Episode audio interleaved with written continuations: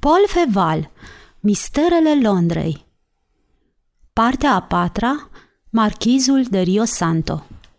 Capitolul 8 Duel englezesc. Angus MacFarlane și cumnatul său MacNab se aflau la Londra pentru un proces.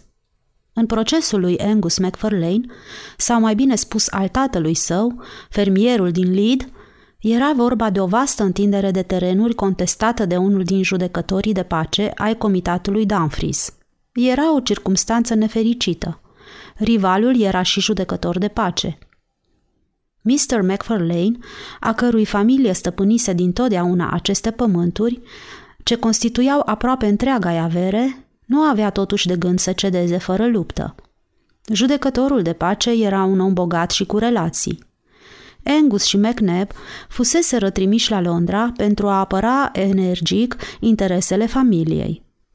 Angus nu vedea decât o singură cale de urmat, să se prezinte în fața judecătorului și să afle care sunt pretențiile sale.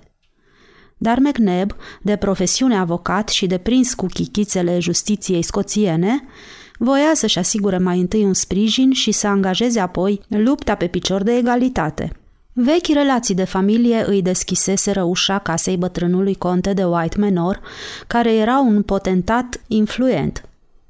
McNab îl convinse de justeția cauzei sale, iar contele se arătă dispus să-i acorde în alta sa protecție.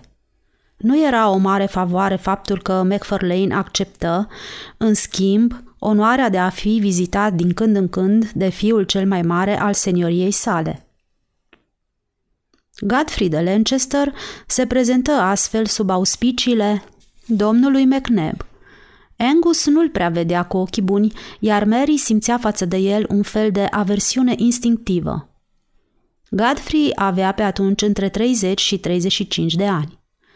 Figura lui, destul de armonioasă, dar marcată de viciul băuturii și de un temperament excesiv de violent, prezenta caracteristicile distincte ale tipului saxon – Egoismul îi se citea clar pe trăsături, iar brutalitatea răzbătea de sub masca rigidă. Angus era convins că Godfrey se îndrăgostise de sora lui Mary. McNab susținea contrariul.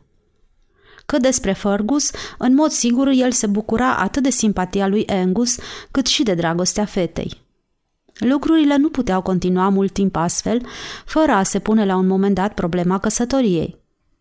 De îndată ce luă cunoștință de intențiile tânărului irlandez, McNab se opuse din toate puterile, iar Mary, agățându-se de gâtul fratelui ei, plângând, reuși să-l convingă să-și dea consimțământul. Fergus și Mary se logodiră. Între Fergus și Godfrey de Lancaster exista o antipatie evidentă. Primul și-o manifesta printr-o tăcere disprețuitoare, iar nobilul din priviri provocatoare și gesturi dușmănoase abia ascunse.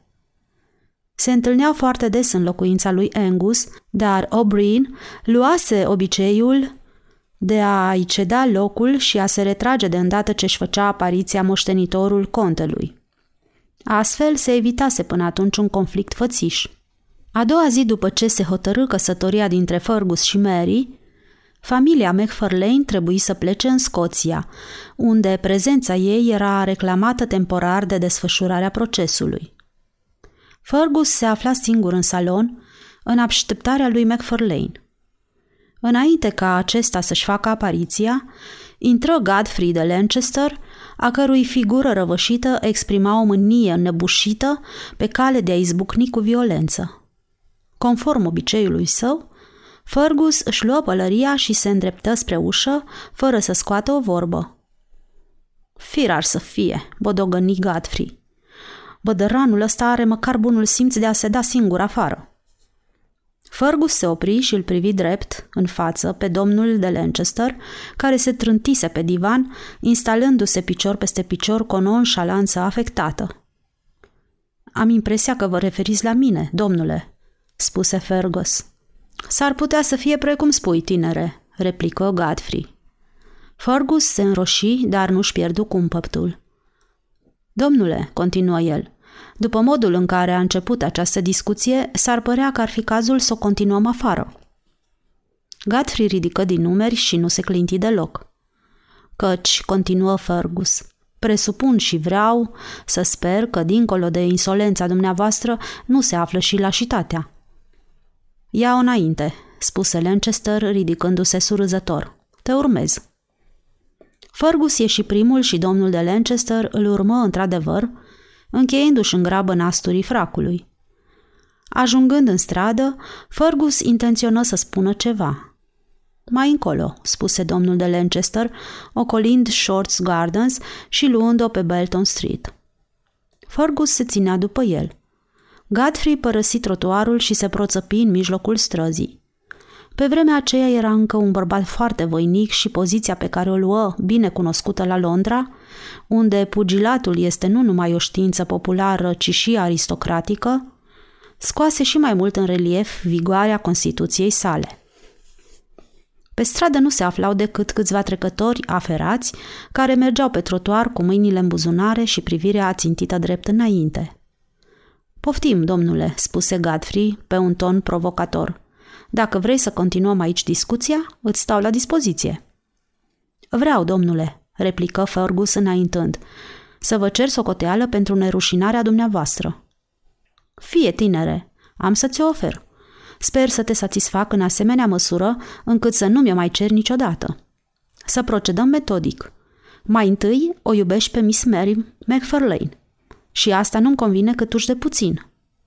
Apoi, cred că Miss McFarlane te iubește. În sfârșit, am auzit că te vei căsători cu ea. Într-adevăr, răspunse Fergus. Nu, puișorule, căci mai înainte de a se întâmpla acest lucru, îți voi sfărâma oscioarele. Domnule, exclamă O'Brien înfierbântat, răbdarea mea are o margine. Vă voi sili să vă căiți amarnic. Nu apucă să termine, căci o lovitură de pumn îl atinse în piept și l-aruncă pe spate.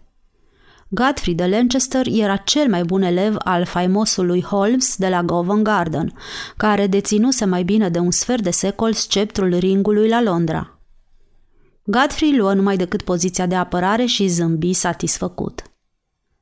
Trecătorii se opriră în loc, pe trotuar, de ambele laturi ale străzii.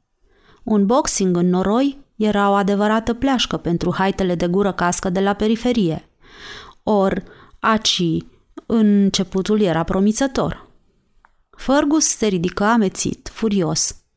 Fără să-și pregătească atacul și fără să ia vreo măsură de apărare, ca și întâia oară, se năpusti asupra adversarului.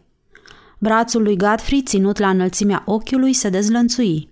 Fergus se rostogoli a doua oară pe caldarâm, rămânând timp de câteva secunde nemișcat. Nimeni nu se clinti din loc să-i vină în ajutor. Doar câteva scurte dialoguri se auziră în mulțimea care creștea pe trotuar și împânzea deja strada. Bună, Mr. Hobson, ce mai faci? Flăcăul ăsta e pe cale să-și dea duhul. Cum se mai simte soția dumitale? Salut, Mr. Sinclair! Strașnică lovitură, pe semne că tânărul a văzut stele verzi. Soția e bine, sănătoasă. Precis că i-a venit de hac. Uite, nici nu mai mișcă. Câțiva aplaudară. Lovitura fusese strașnică. Lovind un om cu totul străin de arta pugilatului, Godfrey, sportiv experimentat, abuza firește de avantajul său și dădea dovadă de lașitate ca un soldat bine echipat care s-ar fi slujit de sabie împotriva unui inamic dezarmat, dar la Londra lumea nu gândește astfel. Sentimentul generozității lipsește cu desăvârșire. A fi cel mai tare înseamnă a avea dreptul la onoare. A fi cel mai bogat înseamnă a avea dreptul la glorie. Lovitura fusese strașnică.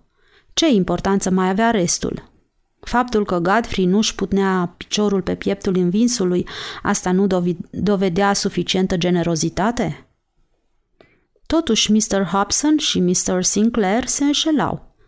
Fergus nu fusese doborât.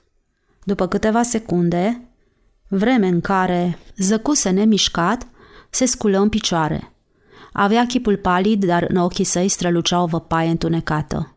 Nu se mai năpusti orbește asupra adversarului său. Îl măsură o clipă cu privirea și înaintă spre el cu pași mărunți, cu brațele lăsate, cu corpul și fața complet descoperite. Un freamă de curiozitate străbătu mulțimea. Toți se îmbulzeau să vadă mai bine, să nu scape nimic, căci era evident pentru toți că sportivul experimentat avea astfel posibilitatea să-și aleagă un punct vulnerabil. Se aștepta o încăierare năprasnică. Privirea lui Godfrey deveni iscoditoare, căutând punctul cel mai slab al adversarului. Fergus continua să înainteze. Godfrey țintui și lovi cu toată puterea. Unul din pumni izbi pieptul lui Fergus, care scosese un geamăt înnăbușit oribil. Celălalt îi atinse fruntea, făcând să-i țâșnească sângele în dâre subțiri. Spre stupefacția tuturor, Fergus rămase în picioare în urma acestei duble lovituri. Nici măcar nu se clătină. Nu dădu niciun pas înapoi. Loviturile întâlniseră parcă nu un trup de om, ci un zid de piatră. Mulțimea, a cărei curiozitate avidă ajunsese la culme, scoase un murmur înăbușit când îl văzut tot în picioare, drept și neclintit, cu o stea sângerândă în mijlocul frunții palide. Însuși Godfrey era atât de sigur că îl va doborâ încă o dată, dacă nu îl va ucide chiar pe loc, încât nu se grăbi ca de obicei să se pună în gardă. Fiind sigur de izbândă, uită regula principală, temelia artei boxului. Când își dădu seama de eroarea sa, era prea târziu să o mai îndrepte. Mâinile lui Fergus, ca o menghine de oțel, îi încătușau brațele strivindu-le. Nobilul păli la rândul lui, căci ochii lui Fergus, aprinși și întunecați, îl înspăimântau. Încercă să-și desprindă brațele, cu neputință. Presiunea degetelor lui Fergus, egală, neîntreruptă, răbdătoare, făcea eforturile lui neputincioase, având duritatea inelelor de fier pe care ocnașii le poartă ferecate la încheietura mâinilor. Se simți pierdut – în mulțime domnea o liniște de mormânt.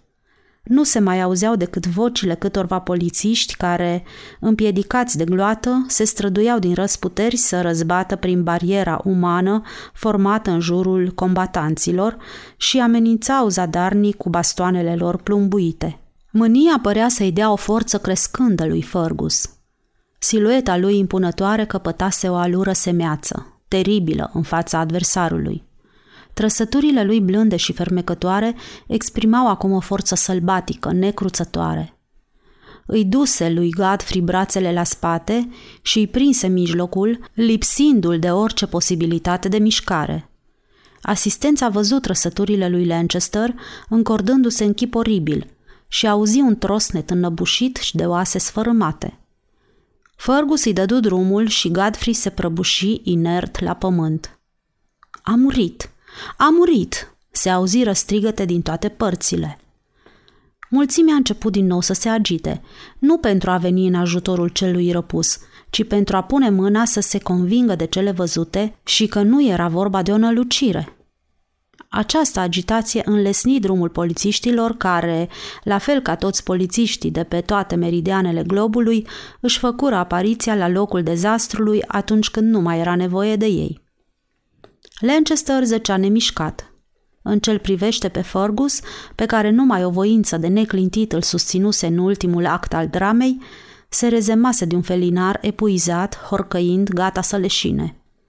Fu condus în fața judecătorului, în vreme ce Lancaster, luat cu targa, ajunse în Portland Place, acasă la tatăl lui, lordul White Menor. Faptul se petrecuse la lumina zilei, în fața a numeroși martori. O lună mai târziu, Fergus O'Brien compărea în fața marelui juriu al tribunalului, acuzat de tentativă de asasinat cu premeditare împotriva persoanei nobilului Godfrey de Lancaster, moștenitorul prezumtiv al demnității de per de White Menor. Fergus fusese închis încă din clipa arestării, deoarece nu putuse să depună o cauțiune. Fără îndoială că, Habeas corpus este un privilegiu frumos și nobil al cetățeanului englez. Legea vine astfel în ajutorul acuzatului nevinovat și îl cruță de acele lungi detențiuni preventive care se bizuie uneori pe o simplă bănuială. Dar de ce trebuie ca banul să fie condiția expresă și fatală a exercitării oricărui drept?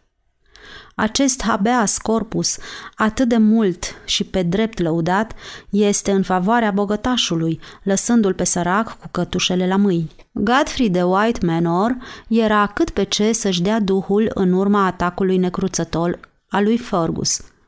În prima săptămână, medicii fuseseră foarte sceptici în privința șanselor lui de supraviețuire, dar depășise momentul de criză și acum se afla în convalescență. Godfrey făcea parte dintr-o familie puternică și gândul răzbunării îi otrăvea sufletul. În jurul patului său de suferință se ținu un consiliu, o mulțime de avocați se strânseră la căpătâiul lui, făcură un plan, combinară faptele, se puse la cale un complot. Se urzi o plasă din care Fergus, singur, bolnav și el, și în plus în închisoare, dar însuflețit de credința în nevinovăția sa, nu mai avea putință de scăpare. În închisoare, Fergus fu supus la numeroase interogatorii și își dădu încă de la început seama că nu era acuzat numai pentru participarea la o încăierare violentă. Dar era tânăr și naiv. Credea în spiritul de echitate al judecătorilor săi și de aceea nu se sfii să istorisească totul așa cum se petrecuse. Ar fi fost o mare mângâiere pentru el dacă ar fi primit vești de la Mary și de la Angus. Dar tăcerea lor nu îl surprinsese prea mult.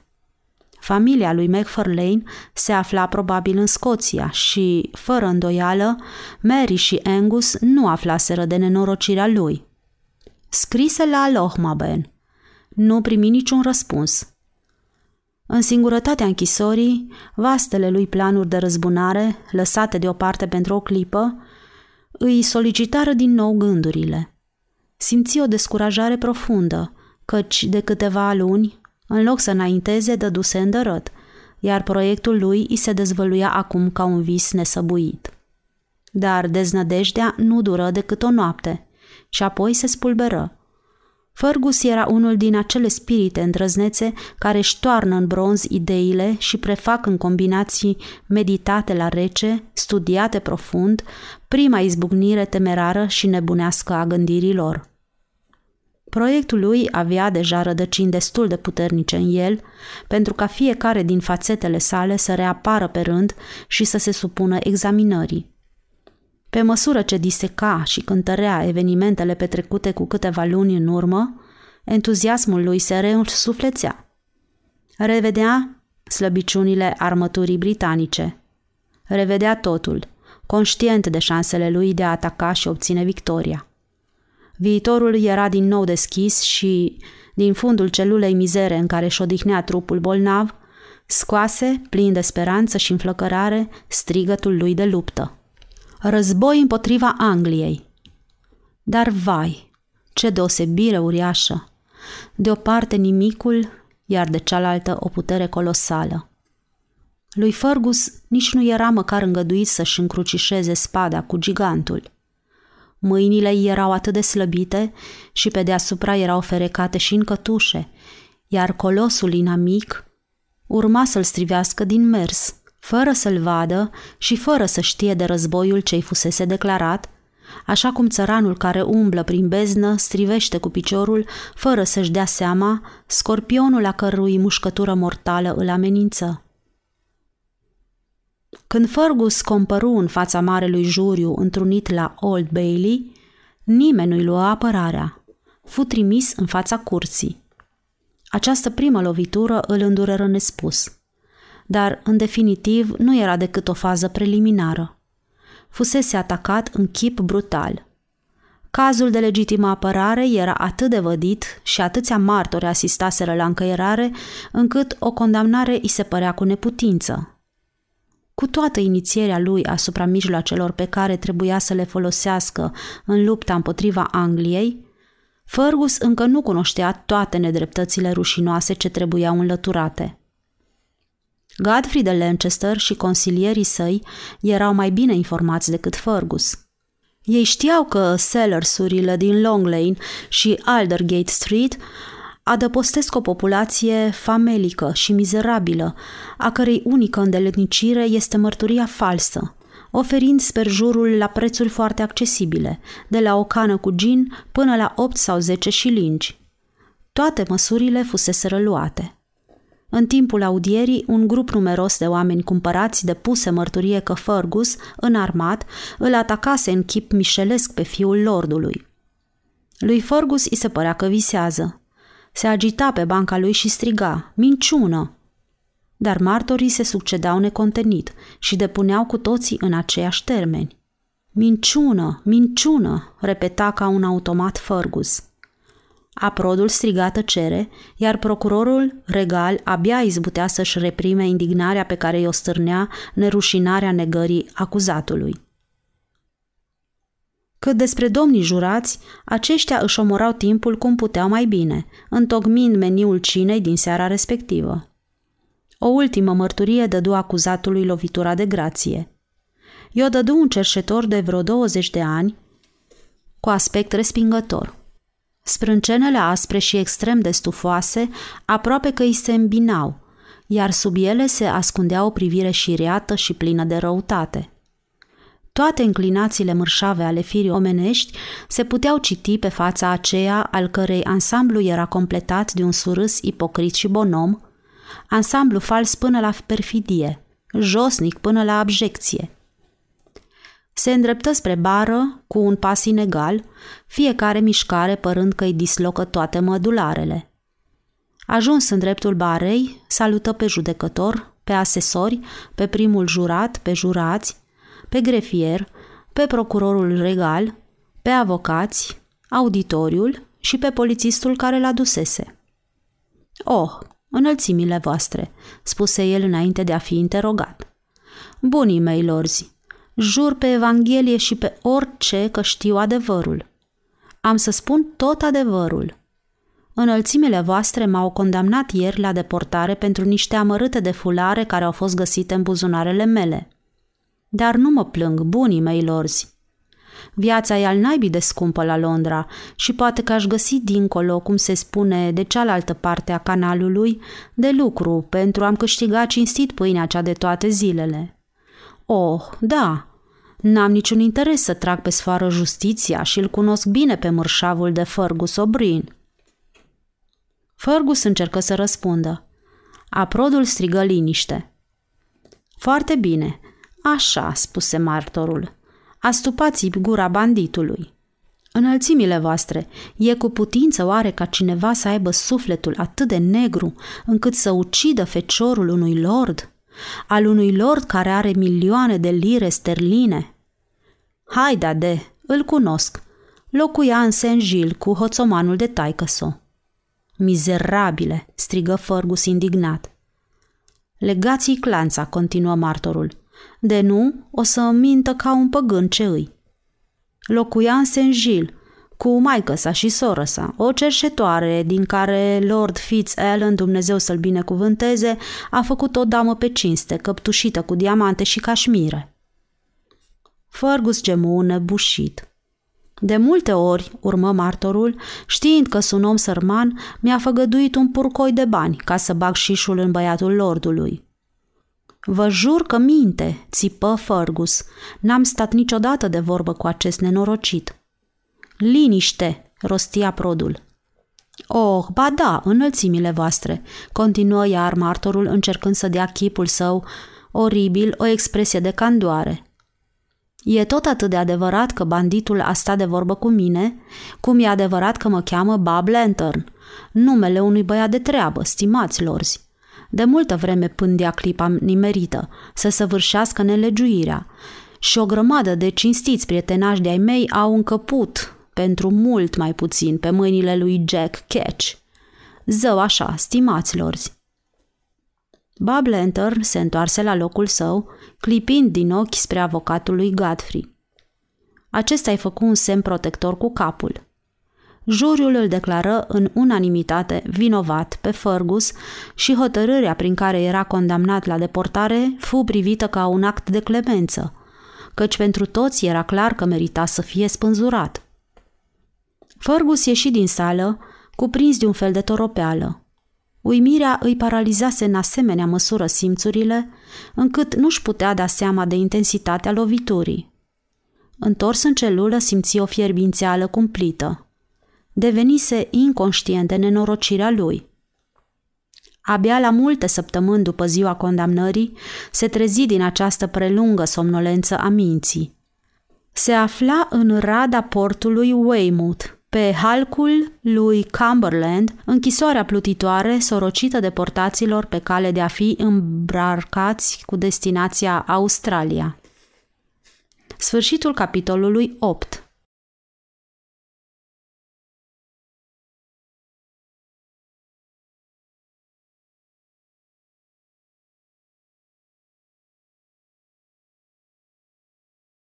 Aceasta este o înregistrare Cărțiaudio.eu.